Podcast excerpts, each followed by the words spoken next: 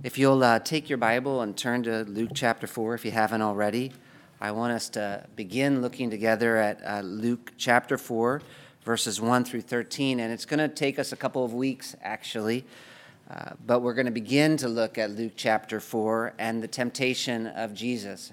Uh, because this is an important moment in the Bible, uh, in history, uh, an unusual moment. You don't have many other times described in the Bible where Satan is directly tempting someone. And so we're going to try to look at this closely, and we're going to be talking first about the context for this temptation and the setting of the temptation. And then in the weeks to come, we're going to be looking uh, more closely at the nature of the temptation itself. And I, am excited because this is one of the absolutely uh, defining moments in the life of Jesus the ministry of Jesus, and actually in the, the history of, of the world. It's big. You have Satan, this supernatural evil being who seems to be the most important supernatural evil being, the head of all the rest, opposing Jesus. So that is big, just, just what's happening. The timing indicates that it's important as well. It happens at the beginning of Jesus' ministry, pretty much the, the first thing after the baptism that we're told about. Before he calls any disciples or preaches any sermons, he goes into the wilderness to be tempted. We'll, we'll see that temptation itself is clearly significant. It happens right after God calls Jesus his beloved son, and it has to do with Jesus' identity, really. Is he going to be an obedient son? Uh, we know it's important because it's in three of the four Gospels. It's uh, one of the only events we have in the Gospels where the testimony about it had to come straight from Jesus. And by that, I, I mean he literally had to tell them about it because there weren't any witnesses. It's kind of a, a famous part of the Bible, I think. I don't know for sure, but I would guess that most people who are familiar with the Bible at all or who have been going to church for a while would be familiar with the story of Jesus in the wilderness being tested by the devil. But even though it's important, or maybe, maybe because it's important and famous, it takes a little bit of work to really understand what's happening here. And so this is another one of those Sundays where you're going to have to, to work with me because this story about Jesus is connected to a longer story about what God is doing in this world that begins way back in the Old Testament. So there's a context to this. There's a, a context for this temptation that's important we don't miss. There's a reason it happens here and now in the Gospel of Luke. And so I thought we could begin to understand that context a little by just thinking about the idea of temptation. So uh, we're, we're going to start with something that's familiar to us temptation, because there's a part to this context for what's happening here that is not going to be as familiar. So we'll start with what is familiar, uh, because we know temptation. We're, we're familiar with temptation big time. We've all been tempted. And the truth is that we've all, at one point or another, fallen to temptation. We've given in to temptation. Temptation is, is powerful. It's, it's amazing how powerful temptation can be. And if you want to obey God, it sometimes is discouraging as well. Our, our struggle with sin goes deep. And so there are desires in every one of our hearts that we are ashamed of. And there are times where every single one of us is tempted to give in to those desires, and it's intense. Sometimes, even though we know what is right, and even though we know the consequences of doing what is wrong, and even though we hate sin, we, we, we hate that sin, we don't agree with that sin, still there are times where we seriously think about disobeying God. And there are times when we do. Temptation is powerful. It's so powerful that there are a lot of people who don't think it's possible to overcome it. Many people, even uh, maybe most people. And, it, and it's kind of funny because we're Americans, and so we're like, hey, we can do anything except for overcome temptation. We, we don't think we can do that. and we have to come up with explanations as to why. So in Africa, where I was in Africa, people would say a person acts a certain way because they're cursed. And that just made sense to everybody. That was their explanation. I remember someone who struggled with alcohol, and people were convinced it was because he had been cursed. It was, it was so hard for them to overcome, they must have been cursed. Here, though, we don't say cursed. That doesn't make sense to us. We would say they have a physical problem, right?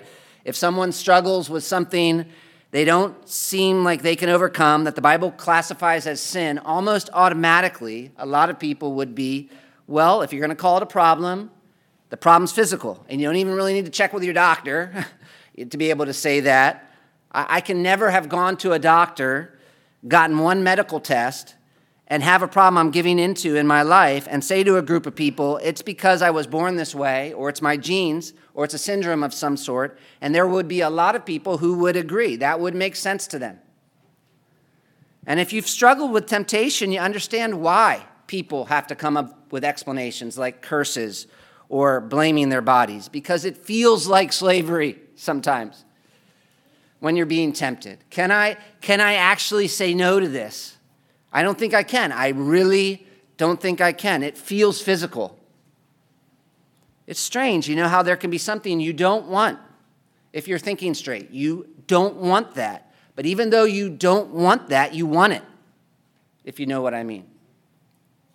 It's strange how there's something that you know is bad and wrong for you, and you can still deliberately go out of your way to do it. Temptation is powerful. That's what I'm saying. There's no question that temptation is powerful. That's why we come up with explanations like those. And, and part of the reason temptation is powerful, of course, is because of the effect of the fall on our bodies and on our souls. But that's not the only reason the struggle with temptation is so powerful. It's a big reason, but it's not the only reason. One of the reasons temptation is so powerful in our lives, one man explains, is precisely because temptation is about something bigger than our lives. In other words, we're small and unimportant people. We, we know that. But what happens in our lives matters. What happens on this planet matters. And what happens in our lives matters because we are part of something bigger than ourselves. There are evil spiritual forces in the universe. And I believe that, first of all, because the Bible says that. And I'm not smarter than the Bible. But also because of the way the world is. It seems obvious there is more going on than just evil people doing evil people things. There are evil spiritual forces. They are real and they hate God and they hate people. And temptation is an assault by those demonic powers on God and on his kingdom and on his people. We are involved in a cosmic spiritual battle. That's why the Bible talks about spiritual warfare and why Paul says we do not wrestle against flesh and blood, but against the rulers, against the authorities, against the cosmic powers over this present darkness, against the spiritual forces of evil in the heavenly places. Which is why the Bible sometimes uses military language to describe our life as Christians. It's a fight. We're involved in a cosmic spiritual battle, which, of course, we see here in, in Luke 4 as Jesus is led by the Spirit into the wilderness to be tempted by Satan. But this battle begins way before that, all the way back at the beginning of the Bible in a place called the Garden of Eden, which is an important part of the context for Jesus' temptation, before we can understand Jesus' temptation in the wilderness, why it happens, what is going on, we need to go back and understand Adam's temptation in the garden. Because that's part of the context for what takes place between Jesus and Satan. This story about Jesus is connected to a longer story about what God is doing. And to understand that story, you have to go back in your mind to the very beginning of the world, where you'll see God creating this beautiful and perfect place. And He's making this and He's making that, and He's declaring it good, and He's getting the world ready for something. for someone, for us. God makes man. And he makes man unique, the Bible says. He makes man in his image, which means you might say that man is the crowning achievement of God's creative work. And we see God's love for man in that he blesses man by placing him in this garden where he could experience God's special presence, the Garden of Eden. Genesis chapter 2 God takes man and puts him in the garden of delight, literally, where he could enjoy God and know God and walk with God and experience the special presence of God. The garden really was the world as it should be, a place where everything functioned the way it was supposed to function. And God, and God placed Adam there to serve him, you might say, like a priest in that garden sanctuary. And having blessed man, God gave man a purpose. And that purpose was to exercise dominion over the earth, which is the language of rule and authority. While God alone is king, God gave man the privilege of ruling over this planet, you might say, in his place, or, or maybe better, as his representative. God's plan was for man to govern the world on his behalf.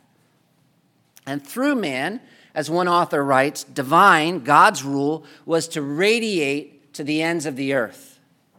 Or as another person explains, as Adam and Eve worked and kept the garden, and as they were fruitful and multiplied, the plan was that Eden would grow beyond its current boundaries, and the glory of Adam and Eve's royal rule would increase. And more importantly, the whole earth would experience God's special presence and be filled with the glory of God, which of course was a huge responsibility.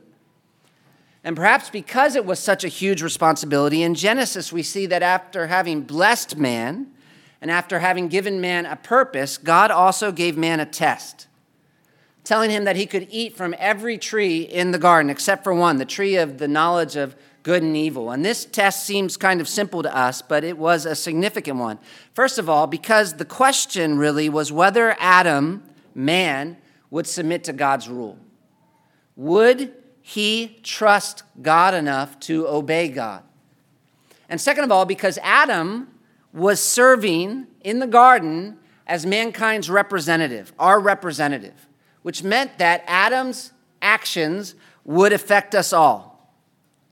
And of course, unfortunately, we know Adam didn't represent us well because almost immediately after God gave man that warning, Adam was tempted by the serpent, whom we know from later scriptures was Satan himself, to eat from the tree of the knowledge of good and evil. And uh, and although Adam was created without any flaws, this test for him was a moment of decision, and he failed. He absolutely failed. And there were consequences, not just for Adam, but for us and for the entire world. You might say that Adam, by listening to Satan in the garden, in effect handed over the authority that God gave him to Satan and drove his own descendants into the wilderness where they would constantly experience temptation from the devil and demonic forces.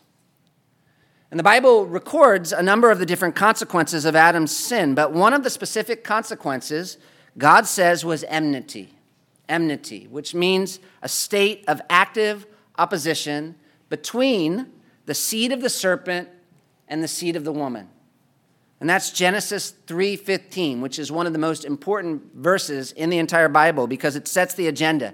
It says there is this great battle going on between Satan's offspring and Eve's offspring which explains, like I said, the powerful nature of temptation. At the root, part of the reason temptation is so powerful is because we're not living in the garden anymore. We're, we're living in the wilderness now. We're involved in this cosmic spiritual war. There's a battle going on between Satan, the followers of Satan, and Eve's children which for, for most of us, I would imagine, sounds fairly frightening, or, or at least it, it should if we took it seriously, because it means we are caught up in a war against dark spiritual forces.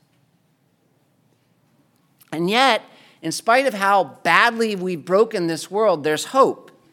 And this hope starts again way back at the beginning of the Bible, not in us and what we do for God, but in God and in God's grace, because just before God drove Adam and Eve out of the garden and into the wilderness, he gave them a promise.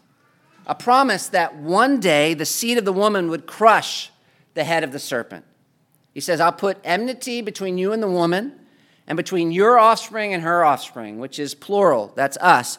But now, singular, he shall bruise your head, and you shall bruise his heel. And that's a, a promise about an individual who would, by God's grace, be the answer for the sin introduced by our first parents, who would, by God's grace, be an answer to this struggle that is bigger than us and greater than us. And this answer, God says, will come through the descendant of the woman. In other words, God promised, Lane Tipton explains, to, to give Adam and Eve and their descendants a champion seed, a Messiah, a mediator, one who would come and destroy the works of the devil. In the middle of judgment, in other words, God shows mercy. He covers over Adam's sin and shame and guilt and nakedness with an animal sacrifice, with the garments of an animal who was given in their place as a substitute.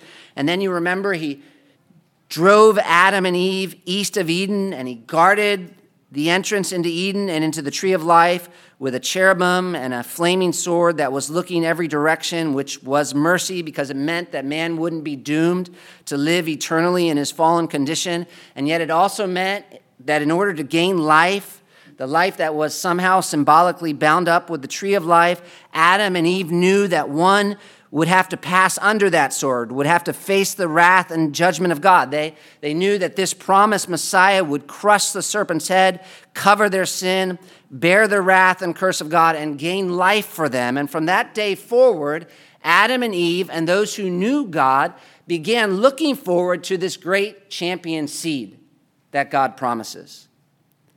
And many, in fact, think that's what Adam was doing by naming his wife Eve, the mother of all living. That he was expressing faith in that promise, that even though he was expelled from the Garden of Eden, and even though the consequences of sin was death, life would go on because of God's grace. And that the one who originally tempted man and brought death into the world would be overcome. And we see that it's not too long after God makes this promise that another man named Lamech has a son. And he too seems to wonder if this son was the promised seed. Moses tells us that he called his name Noah, saying, Out of the ground that the Lord has cursed, this one shall bring us relief from our work and from the painful toil of our hands. And at first, it seems like there might be some hope because he's a righteous man. And though God judges the entire world through a flood, he saves Lamech's son, Noah, and his family. And after bringing him through that flood, it's as if the Bible presents Noah to us as a new Adam, a second Adam. Because as soon as the dry land appears, he too is placed in the land by God, and he too is commanded to be fruitful and multiply. After which God blessed Noah the way he did Adam, and commanded Noah to exercise dominion over the world, reminding him as he did that man was made in God's image. And there are even more parallels if you want them, because we're told about Noah and Adam both having three sons, one of which was a problem. And both the stories of Noah and Adam are followed with lists of people, and they both experienced harmony with the animals. And there are some who would even say, if you do your calculations in Genesis 5, Noah is the first man listed who is born after Adam died. And yet, the point is that just like the first Adam, Noah and his family fail the test through the fruit of a vine. And end up naked and ashamed. And the story of the world once again quickly descends into chaos and rebellion until we find God making another start with a 75 year old man named Abram, making a promise that, if you look at it, is pretty much a direct response to the curses we read about back in the garden. And the, the best part of the promise God made to Abram was that through his descendants, he would bring this blessing to the entire world, which is why the Bible spends so much time talking about his descendants, this nation Israel. We read about Israel because they were chosen to be part of God's great salvation plan. You might say that they too were called to be another Adam, Israel. The first Adam failed, the second Adam failed. Now God chooses an entire nation to represent him. And he didn't choose Israel simply for Israel. They were chosen as part of God's plan to fulfill the promise God made to Eve. In other words, they had a special part to play in God's great serpent crushing plan. They were to be the means through which God would pursue his plan of bringing blessing to the nations.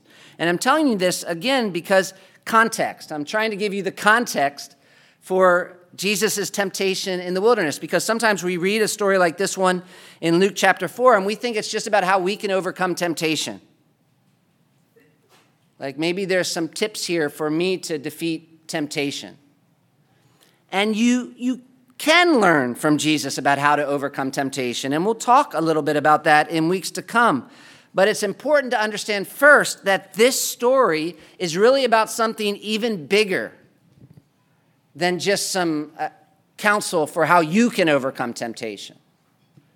And actually, it has to be if it's going to give us any hope, because temptation is powerful. And the effects of the fall are so devastating. We don't just need advice to overcome temptation, we don't just need more teaching. I mean, if that's all Christianity was, I can totally see why people get upset.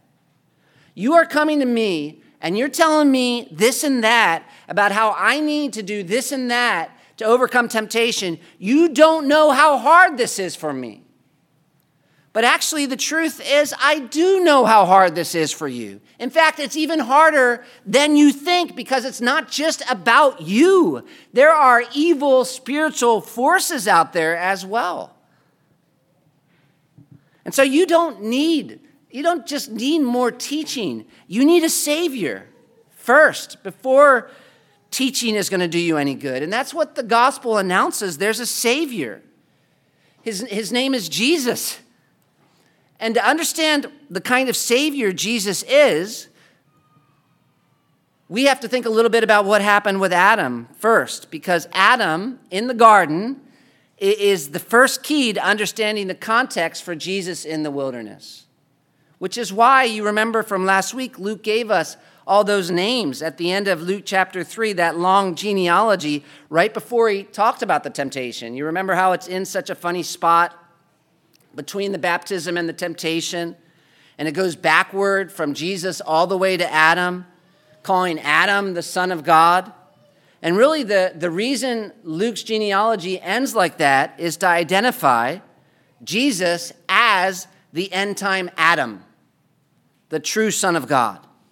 And so it's like Luke is saying, you have to think about Adam being tested in the garden as you read what I'm about to tell you about Jesus facing the devil in the wilderness. And you know, not just Adam either. You have to go a step further and think about Israel. That is the second key for understanding the context of the temptation in the wilderness. First, Adam in the garden. And then, second, Israel in the wilderness. And we know that there's a connection between Jesus and Israel from what God says at Jesus' baptism.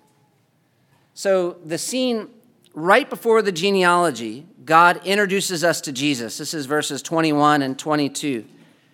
And when God introduces us to Jesus, he quotes himself. God uses language to describe Jesus that he's already used before.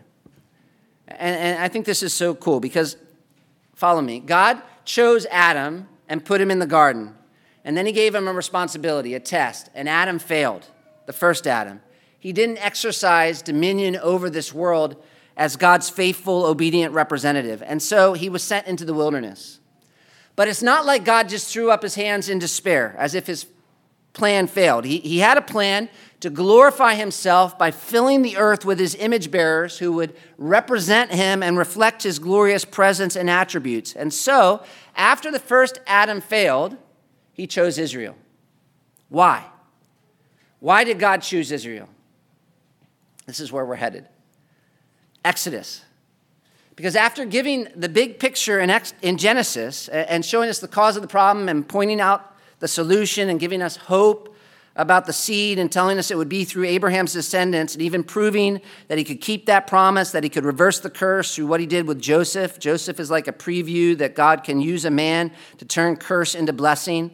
coming out of Genesis, we know that. And so, so God can do it. He can overcome death. He can overcome sin. He can overcome Satan. And in the next book of the Bible, we see that as the seed of the serpent goes to war with the seed of Eve, just like God said was going to happen. At the beginning of Exodus, Israel's in bondage, they're enslaved. And we find Pharaoh wanting to make Abraham's descendants suffer because God had kept his promise and they had multiplied into a great nation. And so Satan goes on the attack against God's great salvation. And though Israel had only blessed Egypt, Egypt wanted to destroy Israel, ultimately because it was through Israel that God would bring the blessing he promised to the nations. But of course, no matter how hard he tried, Satan couldn't stamp out Israel. He only ended up furthering God's plan instead, as God remembered the promise he made with Abraham. And God raises up a man to be a mediator for Israel, a man named Moses. And God tells Moses to go to Pharaoh and to command Pharaoh to let his people go, specifically saying in Exodus 4:22, and, and you have to hear this. Then you shall say to Pharaoh, Thus says the Lord, Israel is my firstborn son. And I say to you, Let my son go, that he may serve me. Which is huge. And that's why I'm saying all of that. Because what did God call Israel? The Bible's really an amazing book. You know, people are into like Marvel and all of that, and like they'll do all kinds of research to figure out like where, who did Thor come from, and he's just like totally make believe. like you can, we can work to figure out the Bible. It's an amazing book. There's so much going on here.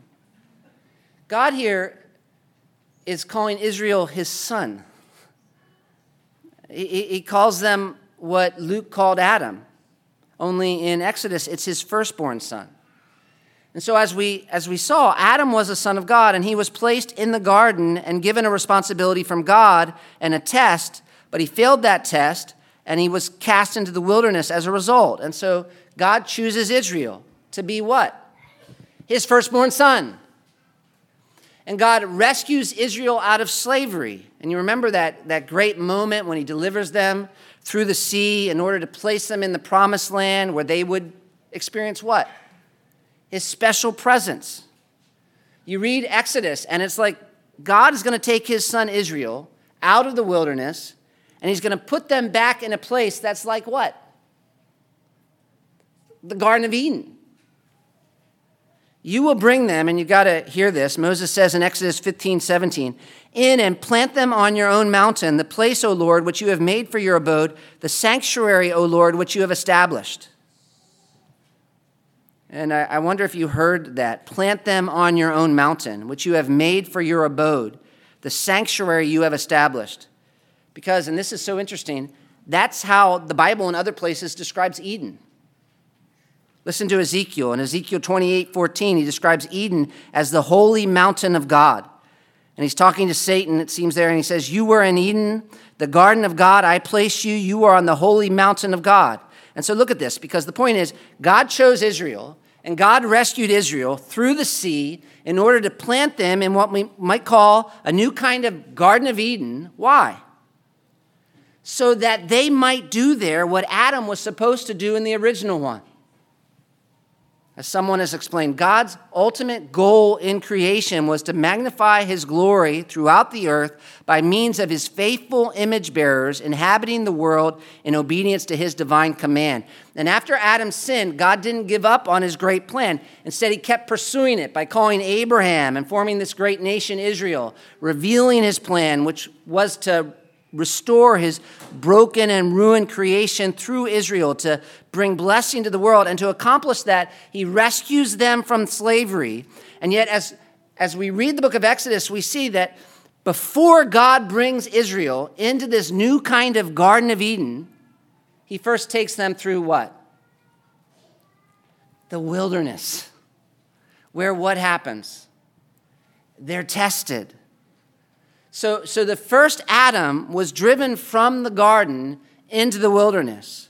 And therefore, it makes sense that this second son, Israel, would then have to be tested in the wilderness before they can enter in and enjoy the garden. And if you look at what God says to Israel, the promises he makes them, it's remarkable in that it's like he promises to reverse the curse if they obey. He says things like Exodus 15 26. If you'll diligently listen to the voice of the Lord your God and do that which is right in his eye and give ear to his commandments and keep all his statutes, I will put none of the diseases on you that I put on the Egyptians, for I am the Lord your healer. And then he says things like Leviticus 26 If you obey, then I'll give you your rains in their season, and the land shall yield its increase, and the trees of the field shall yield its fruit, and you shall eat your bread to the full, and dwell in the land securely. And I will remove harmful beasts from the land, and the sword shall not go through your land. I will turn to you and make you fruitful and multiply you, and will confirm my covenant with you. I will make my dwelling place among you, and I will walk among you and will be your God, and you shall be my people, which sounds an awful lot like Garden of Eden language. I mean, I will walk with you. That's totally Garden of Eden language. This is God enabling Israel to be his image in the world and to exercise dominion and authority over it. But again, like with Adam, there's a responsibility. They must diligently listen to the voice of God and do what is right in his eyes and keep his statutes and observe all his commandments. And, and, what's really beautiful is the reason why God was doing all this. What was the purpose? We find it in Exodus 19. If you obey my voice and keep my covenant, get this, you shall be to me a kingdom of priests and a holy nation. And, and that's important. This is getting exciting because it's helping us get a sense of what God was going to do through Israel. Because what does a priest do? A priest intercedes with God on behalf of the people. He represents the people to God and he represents God to the people. And what we see way back at the beginning of this nation, Israel, is God, that God intended to have this nation, Israel, all of them serve like priests, interceding with God and representing God on behalf of who? Who were they priests for? Israel. On behalf of the nations. In other words, Israel didn't exist for Israel. As a kingdom of priests, Israel is called to represent the nations before God, to mediate God's redemptive purpose in the world, one man explains. The fundamental purpose of priests in Israel was to represent the people before God through their sacrificial and intercessory ministry. Yahweh here summons Israel as an entire nation to act as priest, a mediator between him and the rest of the world. In priestly service, he expects Israel to pray for, love, minister to, and witness to the nations.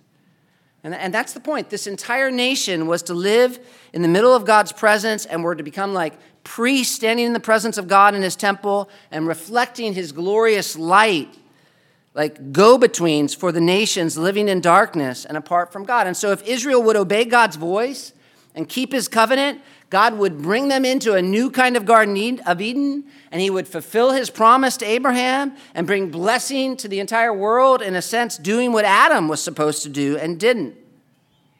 And yet, and I hope you're sticking with me, I know it takes a little bit of work to follow the story. But if you're familiar with the book of Exodus, you know what actually happened was that after God delivered them from bondage, like Noah, through the water and brought them in the wilderness to be tested, just like Adam in the garden, they completely failed to trust and obey God. And so it wasn't long after God delivered them that they started getting upset because they didn't have enough food to eat. And so they grumbled against God and they actually said they wished they had just died in Egypt. And God, in His mercy, rained bread down for them with one rule attached this is the test that they only take what they needed for each day, showing that they trusted him. But of course, they didn't listen. And it's just a little while after receiving the manna where God meets them on the mountain and he gives them instructions. The first one being, You shall have no other gods before me. And they agree and they promise to serve him. They make a covenant with God. And yet, when Moses goes up on the mountain by himself and they were left by themselves with Aaron, what's the first thing they do at the first sign of trouble? They command Aaron to make them gods, and they, they bow down to those gods to worship. And then, sometime later, when God brings them to the brink of the promised land and gives them all kinds of promises about how he would go before them and destroy their enemies, the spies go in and they see the people living in there, look strong, and they become afraid and refuse to obey God. They completely failed the test, Israel. And because of that, God wouldn't let that particular generation enter the promised land. Instead, they had to wander in the wilderness for 40 years. One year for every day, the book of Numbers tells us. And unfortunately, you know, even after that, when, when God did allow the next generation to enter the land and they were faithful, it wasn't long after that next generation of Israel that their descendants forgot God and turned away from Him over and over and over again. And so, as we read the Old Testament and Israel's story, we find them hardening their hearts time and time and time again to the point where they had even though they had this great commission to be the servant of God by being a light to the nations and fulfilling the promise God made to Abraham, they end up completely failing in their mission and becoming like the rest of the nations, really. When finally, just as Adam was expelled from the garden, the Old Testament ends with Israel expelled from the promised land as well. The, the, the Bible begins with Adam failing in the garden. And, the, the story part of the Old Testament ends really with Israel failing in their Garden of Eden as well, which is a problem for Israel, but it's also a problem for us. Because God chose Israel to bring his blessing into the world. And yet, sometimes as you read their story in the Old Testament, you might think that God would just give up on his great saving plan because of the way they kept failing him time and time again. And yet, what actually happened was that while God judges Israel, sending them into exile, he also gives them a promise, like he did with Adam. And it's a promise that he would restore them and bring the blessing that he promised to the world through them by sending a Messiah who would accomplish what both Adam and Israel could not. So, do you see what's happening? We're almost at the temptation. That's why I'm going through all this, because Adam and Israel are like categories or pictures, and they provide patterns to help us understand Jesus. So, this is the context. With, with Adam, Adam was the first man, and he represented us all in the garden, and he failed. And we're all experiencing the consequences. And then God chose Israel to be like a second Adam, and they were supposed to obey God, and as a result, bring blessing to the entire world. And they failed as well. Which I'm saying at first sounds hopeless because it's like, who can represent us? Who can represent us? Because a man who was made perfect originally can't. Adam can't in that perfect garden. And then Noah couldn't either, the most righteous man in the world after God's judgment with just him and his family in a world that's been cleansed. He can't. And then Israel, even, a whole nation, an entire nation, delivered by God in such a radical way, trained by God, experiencing the presence of God, failed. It seems hopeless. But it's not because throughout the Old Testament, God promises that He would send someone who would represent the nation Israel all by himself. And you know, in the prophets, God takes all of those promises that we read in Exodus and Leviticus and expands them, makes them greater. And one of the places you see that most clearly is in the book of Isaiah, in the second half of that book, in a portion of scripture that's sometimes called the servant songs. This is Isaiah 40 to 55. And stick with me, I, I promise we're getting to the temptation, but this is big. So I'm still providing some context. And I know we've talked about these servant songs before. But if you get a chance to read them, Isaiah 40 to 55, you'll find that they're a little bit confusing because sometimes it's like this servant that Isaiah is talking about is the whole nation of Israel. And then other times, it's obvious God's speaking about just one individual. And it's like it goes back and forth. And I think that's because there's a connection between the nation of Israel and this great servant, specifically in that the Messiah that God was promising was coming to be the fulfillment of the promises God made about what he was going to do in the world through Israel. In other words, the Messiah would, in a sense, take the responsibilities and obligations of Israel upon himself. And so, where Adam had a commission and failed, and then Israel took on that commission and failed as well. All hope is not lost because God would send a man who would take on Adam and Israel's commission on himself, which is part of what makes this section of the Gospel of Luke so exciting. Because at the baptism of Jesus, God the Father speaks, and when he speaks, he quotes the Old Testament. And one of the passages that he quotes was from that section of Isaiah that we were just talking about, the servant songs. Isaiah 42, verse 1 Behold, my servant, whom I uphold, my chosen, in whom my soul delights. I have put my spirit upon him, and he will bring forth justice to the nations, which means as Jesus goes into the water to identify with the nation Israel,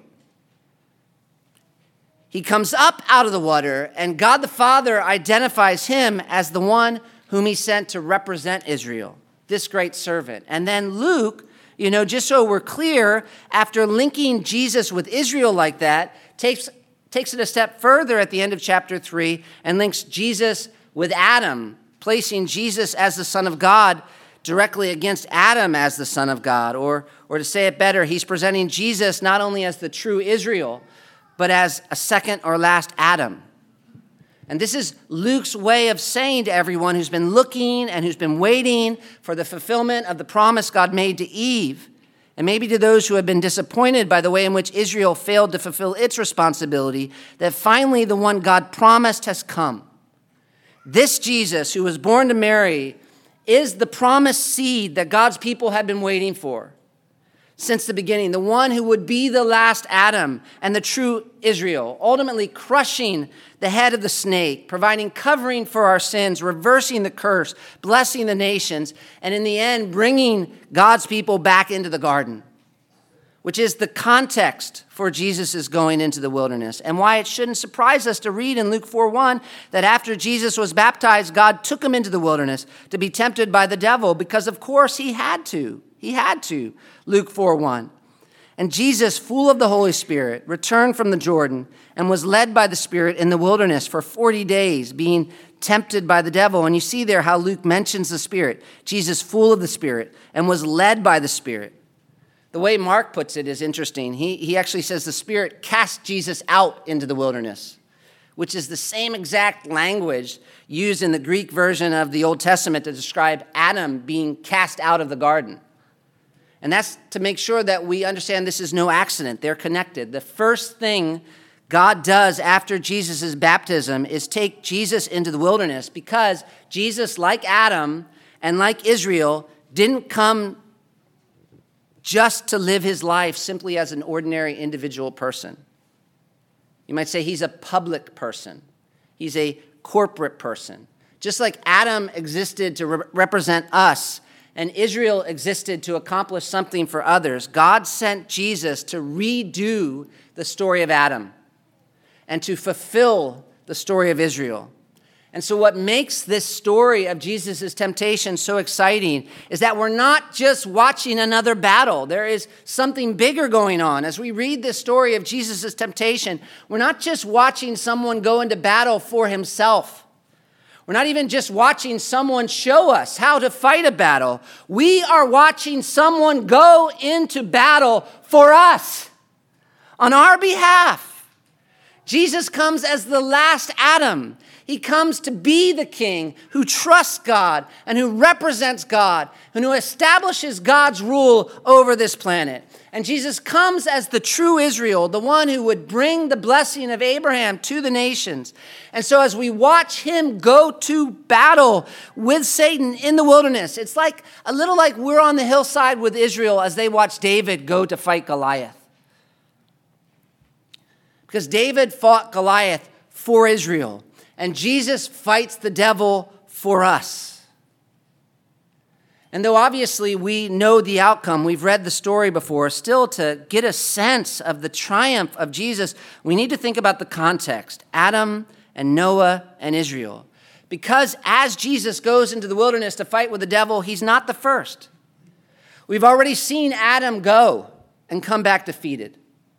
And we've already seen this entire nation, Israel, go and come back having failed.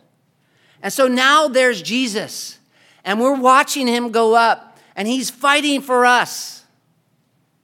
And we know how it turns out, of course, but try to get an even better feel for how great a victory this is by thinking a little more closely about the setting of this temptation. The context is the Old Testament. That makes this battle matter. The setting highlights the intensity of the scene. For one thing, there's the devil. Luke 4 1 and 2. Jesus was led by the Spirit in the wilderness for 40 days, being tempted by the devil. And, and you know who the devil is, but I mean the devil.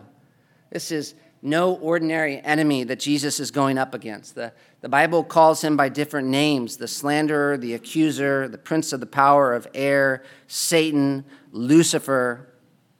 This is a, a being who's been warring against God almost from the beginning of creation. And from the beginning of creation, he's been trying to stop God from keeping the promise he made to Eve in the Garden of Eden. And I'm sure at this point in the Gospel of Luke, he sees Jesus as his greatest threat. And so he comes to wage war against him in the des- desert. And while we don't know much about the devil, we do know the devil is pure evil and that demonic beings do have power. If you struggle with the idea of the devil, you have to ask, you have to think about why do I struggle so much with the idea of the devil? Because, to be honest, not every culture, again, struggles with the idea of the devil. So it might be that you struggle with the idea of a personal devil, not because you're so sophisticated and have just come up with this on your own, but actually because you're submitting to the authority of your culture, which tells you there's no such thing as a personal, uh, supernatural, evil being. Obviously, I, I don't know these things on my own. It's the scripture that tells us about the devil this demonic being who has this kind of power. And I don't think we can imagine going up against someone as wicked and powerful as the devil, which is why we should be so interested as Jesus does, because he's going up against the devil on our behalf. He is battling the devil in the desert on our behalf. And I say desert because that's what the wilderness was like. It was a dry, uninhabited, empty place made up mostly of rock and sand. And those who have been there describe it as incredibly bleak. It pretty much is the definition of desolate. It represents in the Bible everything that's painful and difficult, all the misery of this world. You might say the, the desert is the anti Eden. It is a picture of the sin cursed world after Adam fell. So if you look at the setting, Jesus is battling the most fearsome enemy in a place that represents all that's difficult in this world, when at this point he has to be weak and tired because Luke tells us he hasn't eaten for 40 days. Tired, hungry, weak, alone. The last voice he heard was God's. If, we just look at the setting as it stands here in Luke, this is intense. But we can get a better idea of how exactly epic this is by comparing Jesus' temptation with Adam's. Adam was in a garden, the best imaginable place, John MacArthur explains. He was in Eden, he was in paradise. Jesus was in the most desolate, forsaken, and dangerous place in the Judean desert, barren and empty. Adam lived in a sinless world, a sinless environment. Jesus lived in a sinful world. Adam never had known any temptation. Adam fell at the first temptation, which means there was no prior assault to try to break down his resistance. Jesus has had 30 years of temptation and then 40 days of temptation before these final three come, all that attempting to break down his resistance. Adam had perfect human strength. Adam was delightfully and wonderfully fed by all the lush provisions of the garden. Jesus was weakened by 40 days with no food. Adam had all conceivable things to enjoy, never knowing hunger. Jesus was hungry. He was starving. Adam needed nothing. He had everything. He ruled everything. Jesus had nothing no food, no authority, nothing, no kingdom, no sphere of rule. He's all alone. And Adam certainly had no need to test God to see if God really cared, to see if God really loved him, since he had evidence all around him that God loved him and that God cared. While he was wandering around in the Garden of Eden, Jesus, deprived of all that and everything else, with nothing but a desolate desert and Satan trying to push him to test God to see if God really does love him. Jesus, with a right to eat as the Creator, has no food. Jesus, with the right to rule as King, has no kingdom. Jesus, with the right to divine care and divine protection and divine blessing, is exposed to the severest dangers. And the point should be clear Jesus didn't fall, Adam did. And that tells you what a vast difference there is between Jesus and Adam. In the best of circumstances, Adam fell. In the worst imaginable circumstances, Jesus did not. This is our Savior, this is our Messiah, and this is the proof of it. Adam, innocent, perfect, rich, lacking nothing, fell under the first assault. Jesus did not. Poor, alone, weary, hungry, and he is triumphant. And appreciating that is absolutely critical to the issue of salvation. That is why it's here. It's not just an interesting story, it's the heart and soul of everything because Jesus can't save us from sin and death and hell if he himself cannot conquer temptation and the devil in the wilderness. And we are rejoicing as we look at this text because he did. He did. Where the first man failed, the second man succeeds. In the God blessed garden, Adam fell. In the God cursed wilderness, our Savior, Jesus won. And I want you to hear this because this is at the very core of the good news we proclaim as Christians. Christianity is good news. It is not just about what you and what you do for God. It is about God and what he's done through Jesus. We are here to tell you that the very Son of God became man in order to be tempted and tried and to face the full power of the devil's assault, and that he triumphed. We're going to see he triumphs here in the wilderness. We're going to see he triumphs throughout his life. And as we study the Gospel of Luke, we're going to see he triumphs in his death. And God proves that, we're going to see, in his resurrection, ascension, and exaltation. And so, listen, listen. We're not here to simply say, try and be better. Why not? We're not here to, to just come to you and say, I know temptation is difficult. Let me give you some good advice about how to overcome it. We are here to point you to a Savior who stood in man's place and won and to call on you to trust him and enjoy the victory that he's won for you. And so, look, because this is important, I don't know what temptation you are struggling with today. As you come to church, you've got your temptations.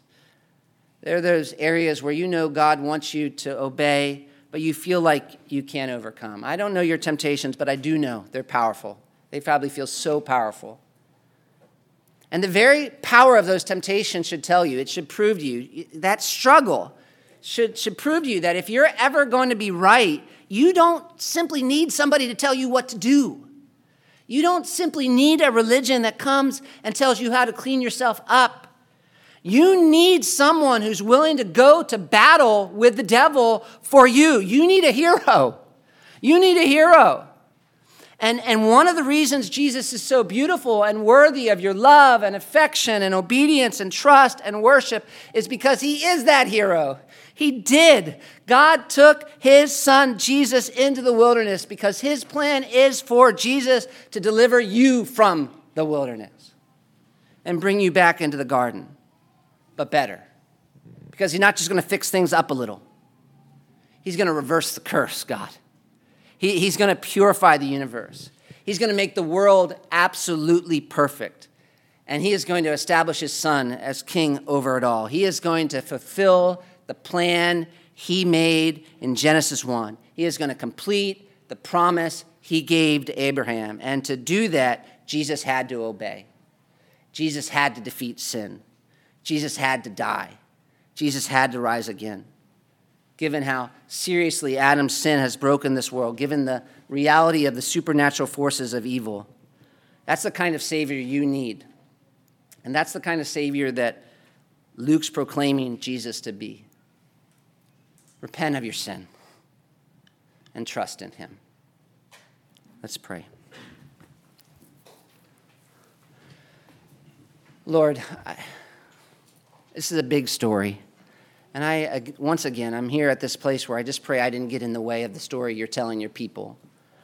And I ask, Lord, I ask that your Holy Spirit would do the preaching now as we leave this place. That you would remove everything from our minds that's distracting, and you would focus our minds on, on this gospel message, and that you would reveal to us in a crystal clear, only you can do it kind of way who Jesus is and the kind of Savior you've provided for us so that we might be filled with worship and filled with a desire to obey Him. And we pray this, Jesus, in your name.